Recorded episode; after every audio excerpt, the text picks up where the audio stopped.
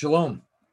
This is Reverend John Ferret, and I welcome you to again the video series. I call it the Vidcast series that's entitled Hanukkah, the Return of the King. And we're now on Candle 4. And as you know, what I really like to do uh, before we start the actual lesson is to do a blessing.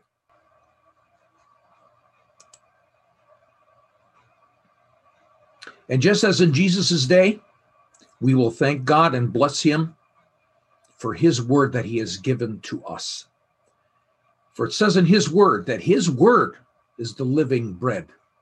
The written word is the living bread of life. And then came the living word, Jesus, who is the living bread from heaven. Hallelujah. If you'd like, please repeat after me the Hebrew. Baruch atah Adonai Eloheinu melech haolam. Ashir bakar banu mikol hahamim. Ve'natan lanu et torato. Ve'nevuim atovim. Ve'natan lanu et habesora Mashiach Yeshua. Ve'natan lanu et habrit chadasha. Baruch atah Adonai. Noten hadevrei emet. And in English, blessed are you, O Lord our God, King in the universe, who has chosen us from all people and given us his Torah and the good prophets, and given us the good news of Messiah Jesus, and given us the new covenant. Blessed are you, Lord, giver of the words of truth. Turn to Jerusalem to around 170 BC. And this is the time of those events in the revolt of the Maccabees. One thing I wanted to bring up is there is a historical novel by a pastor Carlson, and it's called The Maccabee. And I highly recommend this book. I think you might be able to find some copies at Amazon. Uh, you might be able to find some copies at thrift books, maybe some other places. But if you wanted to read an exciting novel um, based upon these events, based upon that first Hanukkah, if you would, uh, you've got to get this book. He is a Christian pastor out east, and he is a uh, a, a Bible historian just like me, and I think you'd really enjoy the book. So we want to go back again to 170 BC, around that time, going back to the streets of Jerusalem, going back to the city of God, the city that God chose for the place of his dwelling. So in Jerusalem, they're under the pagan Greeks. It's almost totally a pagan city at this time. Many Jews are turning from God and they're immersing themselves in the Hellenistic pagan culture. And we remember the priest Mattathias back in the village of Modin. Modin is about 20 miles basically west of Jerusalem. And we remember as a devout man of God, a devout Jew, that he was deeply saddened by what he was seeing based upon how his nation was coming apart based upon the seductive and immoral draw of Hellenism that had fallen upon Israel and upon the city of Jerusalem. Matter of fact, we see Mattathias speaking to a number of people. And prior to the revolution, prior to that time, perhaps that happened in the synagogue at Modin, we read this. And this is from First Maccabees, chapter 2, verses 1 through 14. At this time, a certain Mattathias, son of John, son of Simeon, appeared on the scene. He was a priest of the Yariv family from Jerusalem who had settled at Modin. Mattathias had five sons John called Gadis, Simon called Thasis, Judas called Maccabeus, Eleazar called Avaran, and Jonathan called Apphus. When Mattathias saw the sacrilegious acts committed in Judea and Jerusalem, he said, Oh, why was I born to see this? The crushing of my people, the ruin of the holy city. They set Ali by when it was surrendered, when the holy place was given up to the alien.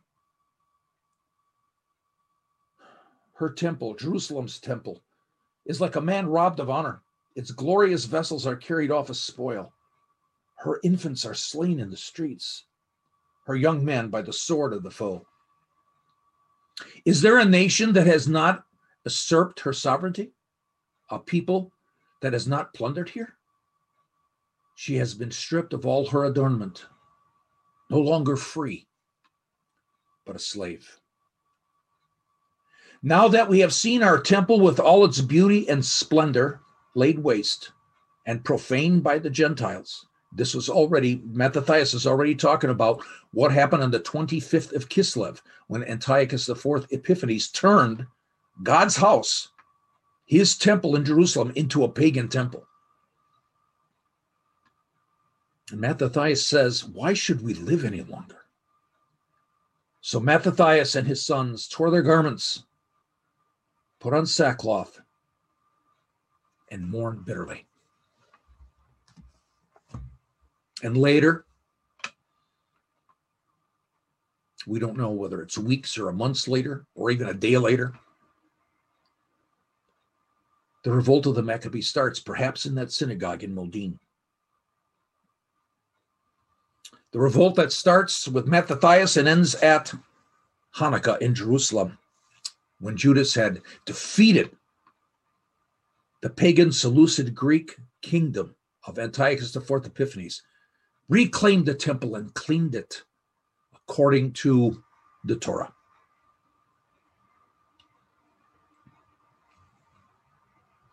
And for us, we're seeing some amazing connections. It's as if the Lord is using those events of the revolt, the events, revolts of the revolt of the Maccabees in those evil and dark days. And he's using it to teach his disciples, and therefore us, once we try to understand how his disciples understood his word, but he's teaching about the days prior to his return. The day, the days prior to the coming of the king he was teaching his disciples, and it was on the Mount of Olives. We call it the Mount of Olivet Discourse. And I go to Matthew 24, and starting in verse 1, we read Jesus was leaving the temple when his disciples came and pointed to the temple buildings. He answered, he answered, Yes, look at it all. I tell you that not one stone will be left upon another till all will be thrown down. When he was sitting on the Mount of Olives, the disciples came to speak to him privately. Tell us, they said, when will this happen? And what will be the signal for your coming and the end of the age? And they're asking him about the return of the king. Jesus, when are you coming back?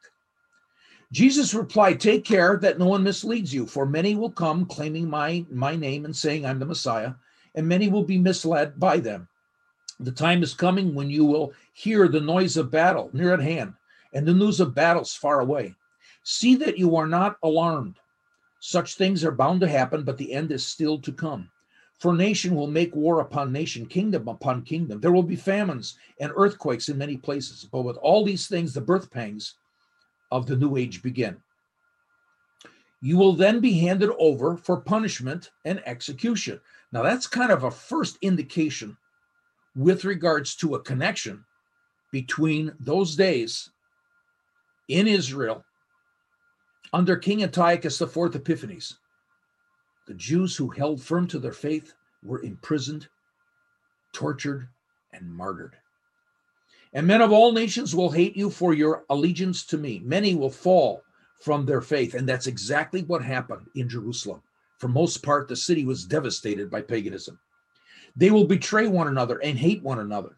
Many false prophets will arise and will mislead many. And as lawlessness spreads, men's love for one another will grow cold. Lawlessness spreads. The implication there is Torahlessness.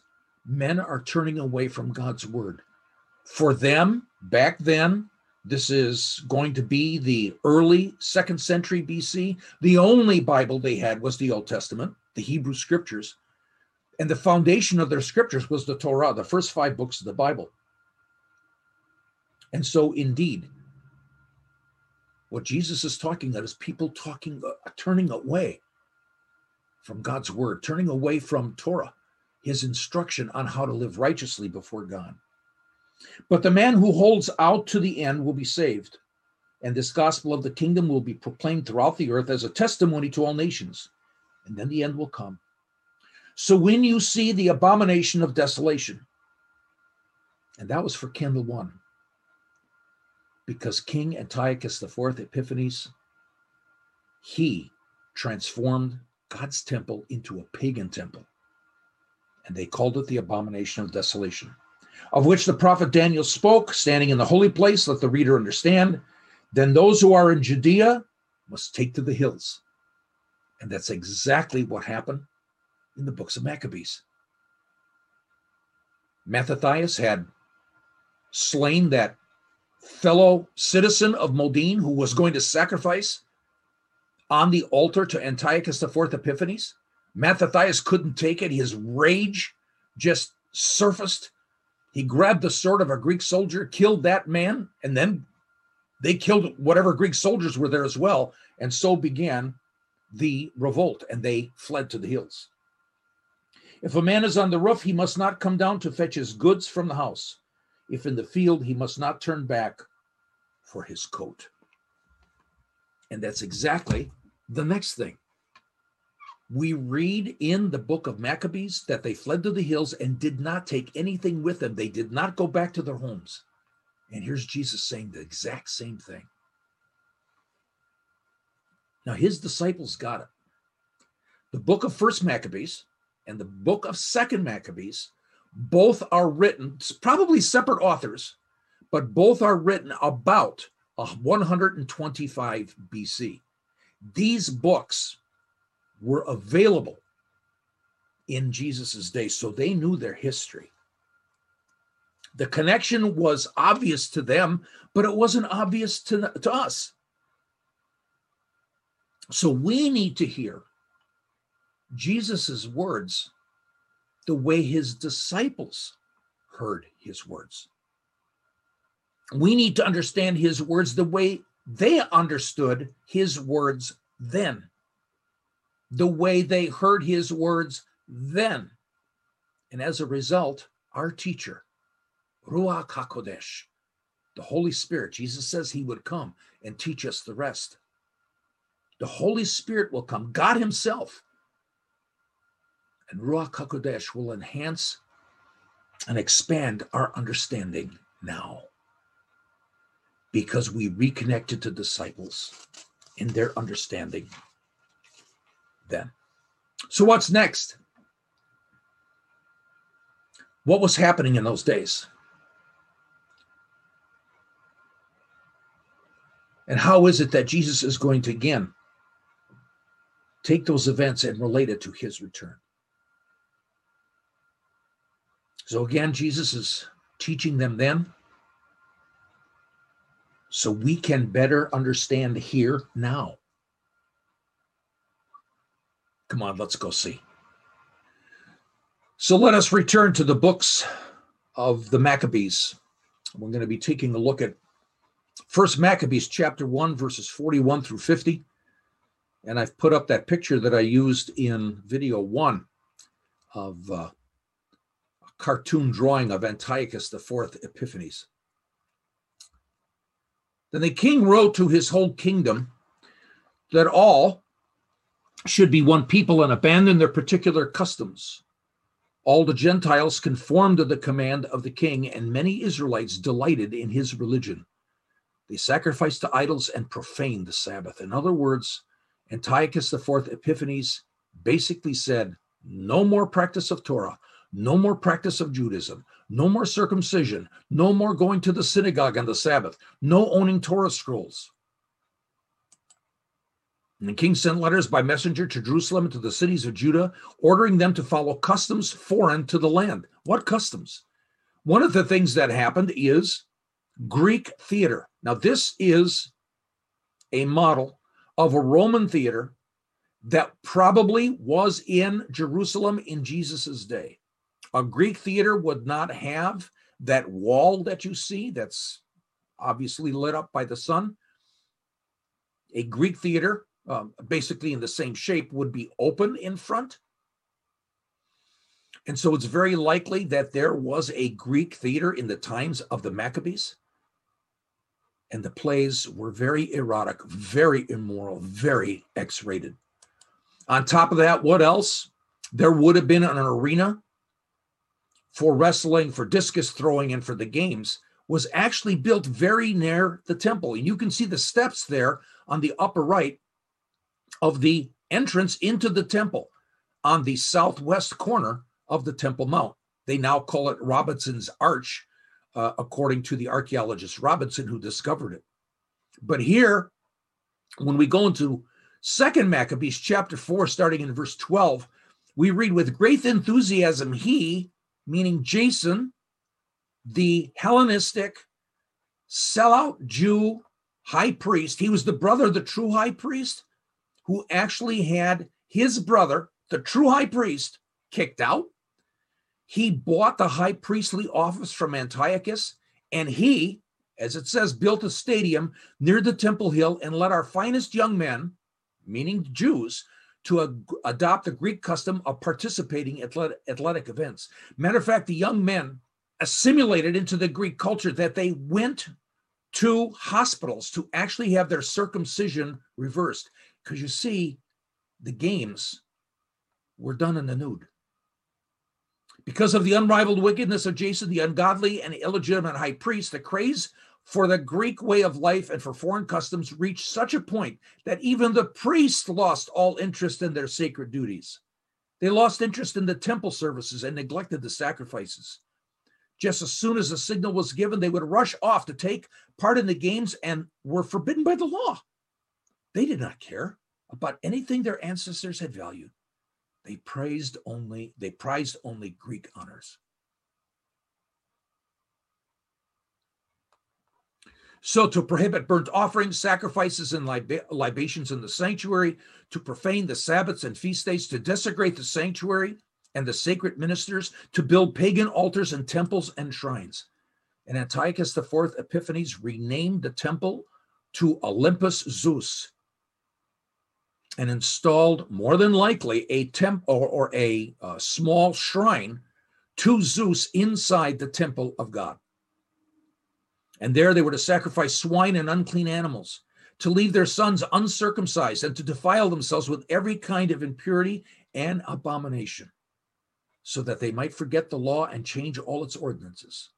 Whoever refused to act according to the command of the king was put to death.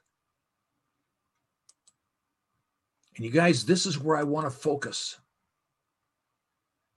about the brave people who did not turn from God, but said, We will not give up on God. We're not going to give up on our life. We're not going to give up on following the instruction of God in our life. So we take a look here at First Maccabees chapter 1 into verses 57 through 62. And everyone with whom the books of the testament of the Lord were found, and who whosoever observed the law of the Lord, they put to death. If you owned a Torah scroll or were hiding a Torah scroll and they found it, you were going to die. Now, the women that circumcised their children were slain according to the commandment of King Antiochus. And they hanged the children about their neck and all their houses. And those that had circumcised them, they put to death. Mom's amazing courage. They would not give up their faith, and they and their baby sons were martyred. There is an account in Second Maccabees chapter 7 that I really want to focus in right now. The rabbis called her Hannah, though we don't know what her name is. So when you go into Second Maccabees chapter 7, we read the story about the mother and her seven sons. And like I said, the rabbis have named her Hannah.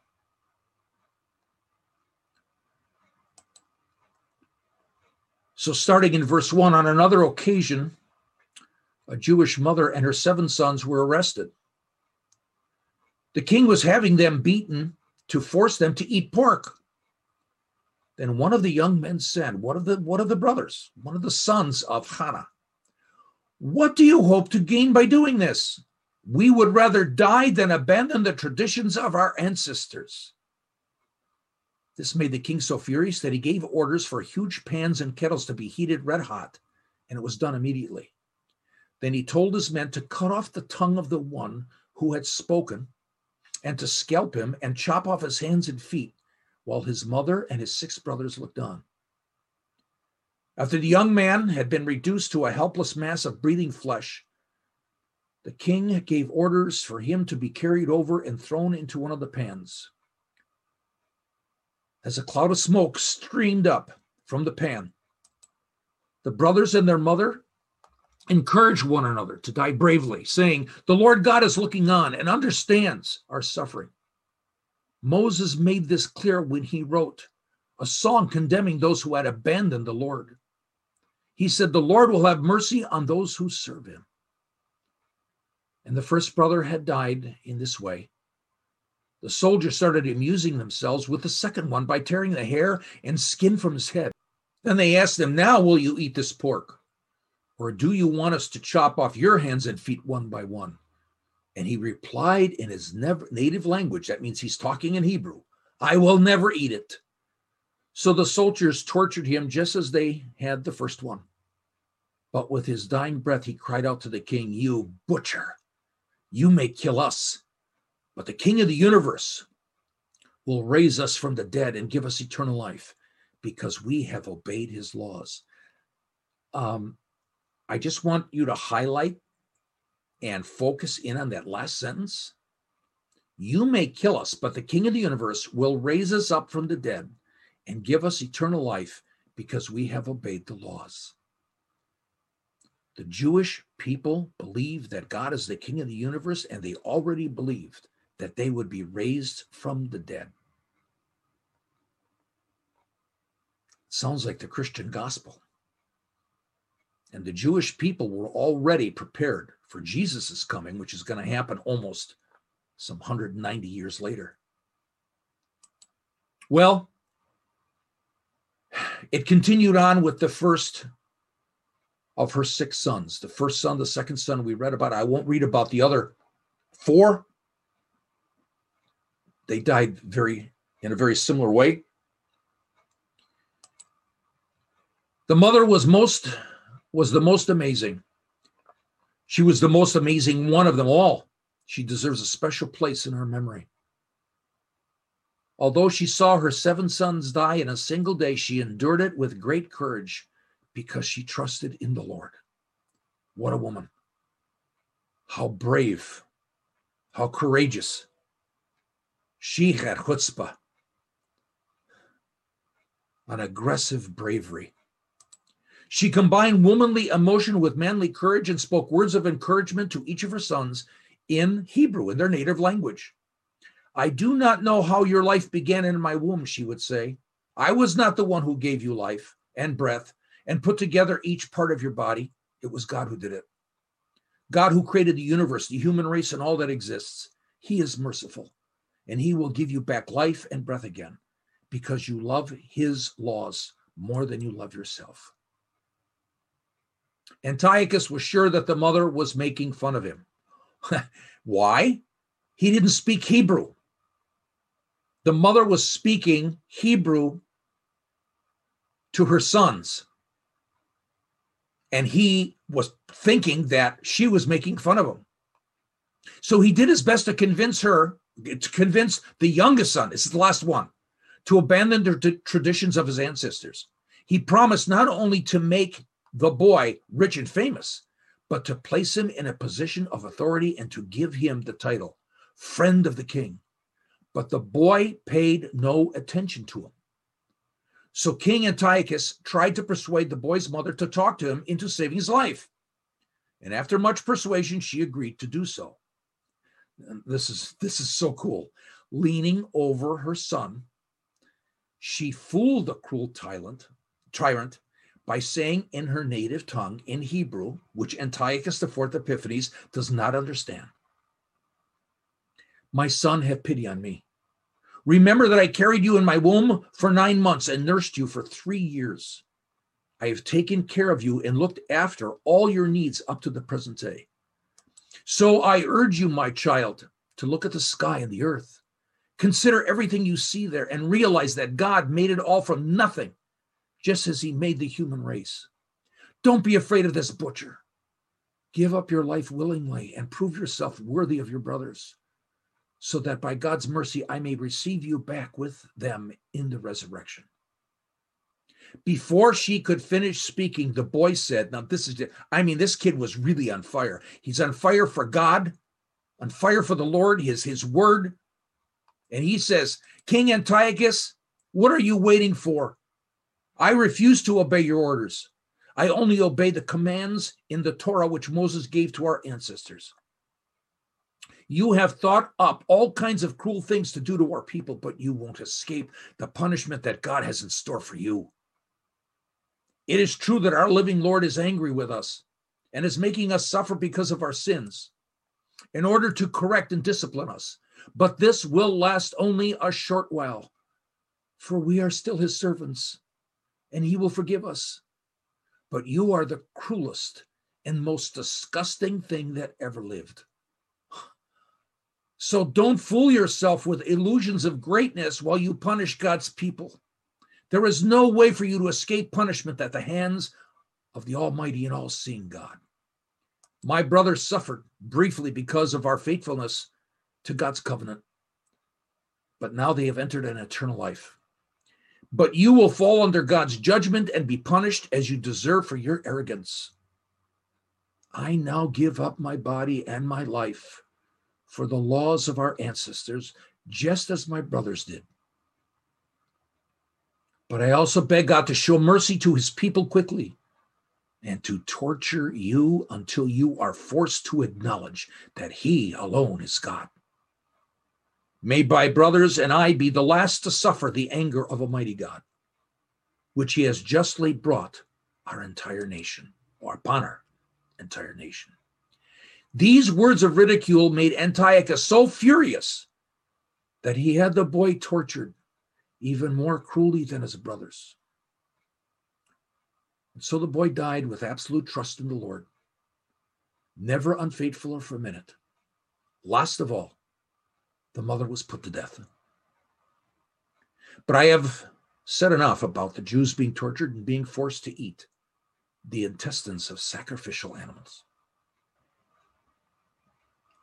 And so we read about moms who would not give up on their faith and would not turn from God.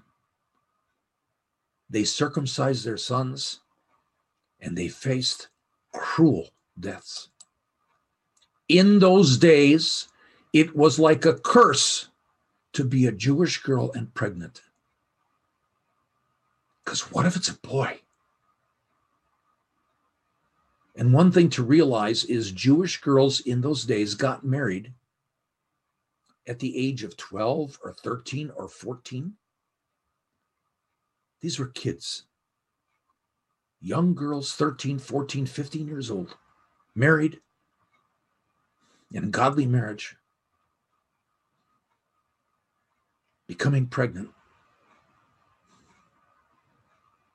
and then asking, What if it's a boy?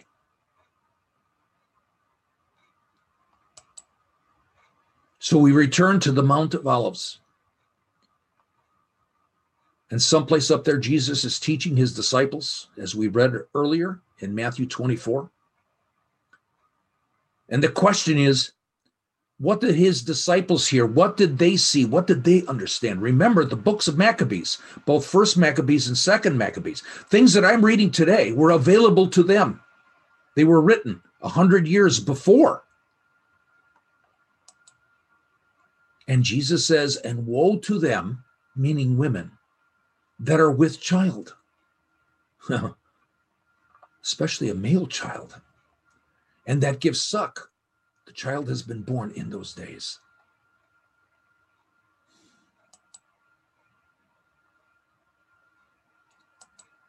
What did they hear? What did they think of when they heard Jesus' words? Once again, Jesus seems to be connecting the days before his return, that those days will be like the days of the Maccabees, the days when Jewish moms were killed because they circumcised their sons. Can you imagine what it would have been like for a Jewish girl, 12 or 13, married, pregnant, and wondering, what if it's my son? And once again, Jesus has made the connection.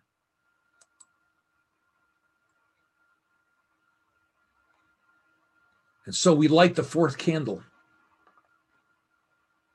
We remember Jesus' words that before his days come, may you not be pregnant or have a child nursing at that time. And we remember also what happened to young mothers in Israel in the early second century BC.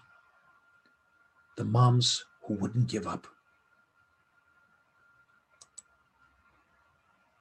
Baruch atah Adonai, Eloheinu melech haolam. Ashir kitshenu b'mitzvotav. Ve'natan lanu Yeshua. Adonenu Mashienu, Hahor, Haholam.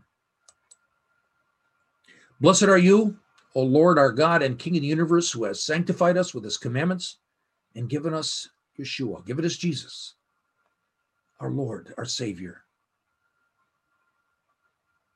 the light of the world. When I read about Hannah and her seven sons. And the bravery of those boys. I don't even know how old the oldest one was. I think about the expression holding a candle to somebody. I am not fit to hold a candle to Hannah. I am not fit to hold a candle to any one of those boys, the seven brothers, especially that young guy. There are many today that teach about the rapture and about how the church is going to escape at the time of the tribulation. And I ask myself, this is just me. How do I deserve the rapture? When I compare myself to those seven boys, when I compare myself to Hannah or any one of those mothers who would not who would not disobey God but circumcise their sons and many of them caught persecuted tortured and martyred and their boys and, and their boys too hung around their neck How have I suffered? I have not suffered like anything like Hannah.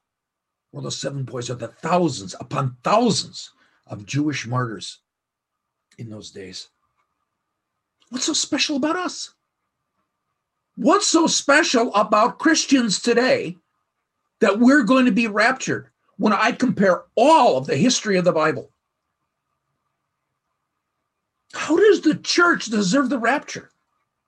We're in a culture where there have been 60 million babies murdered since 1973 in the Supreme Court decision of Roe versus Wade. 60 million. And one of the things in Proverbs, God says there's a seven things that he hates. And one of those things that he hates is the suffering of the helpless. A baby in the womb is helpless. And this is what God hates. And we're in a society where this has happened. How do we deserve the rapture?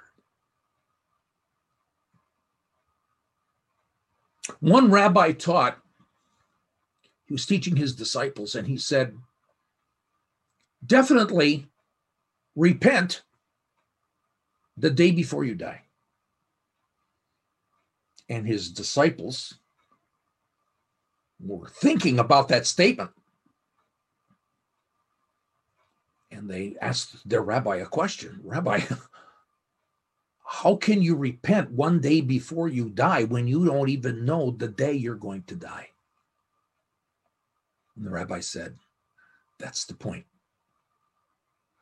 In other words, repent continually. The rapture?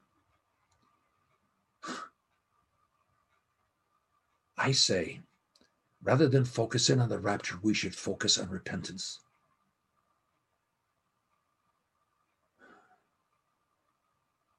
And focus in on saying, Oh God, how? How can we continue to allow the death of babies in the womb. How can we allow it to continue? We can't stop it legally. And maybe there's ways through love and compassion and through prayer. So we're in the season of light. Hanukkah, the festival of light, and Christmas coming at the same time as Hanukkah, which is the remembrance of the coming of the light of the world. And in the season of light, let us repent before God and say, Oh Lord, give us the faith of Hannah. Oh Lord, give us the faith of her seven sons. Give us the faith of the, many of those young mothers who would not give up on their walk with you, O Lord our God. May the Lord bless you. May he keep you. And may he bless you with his shalom.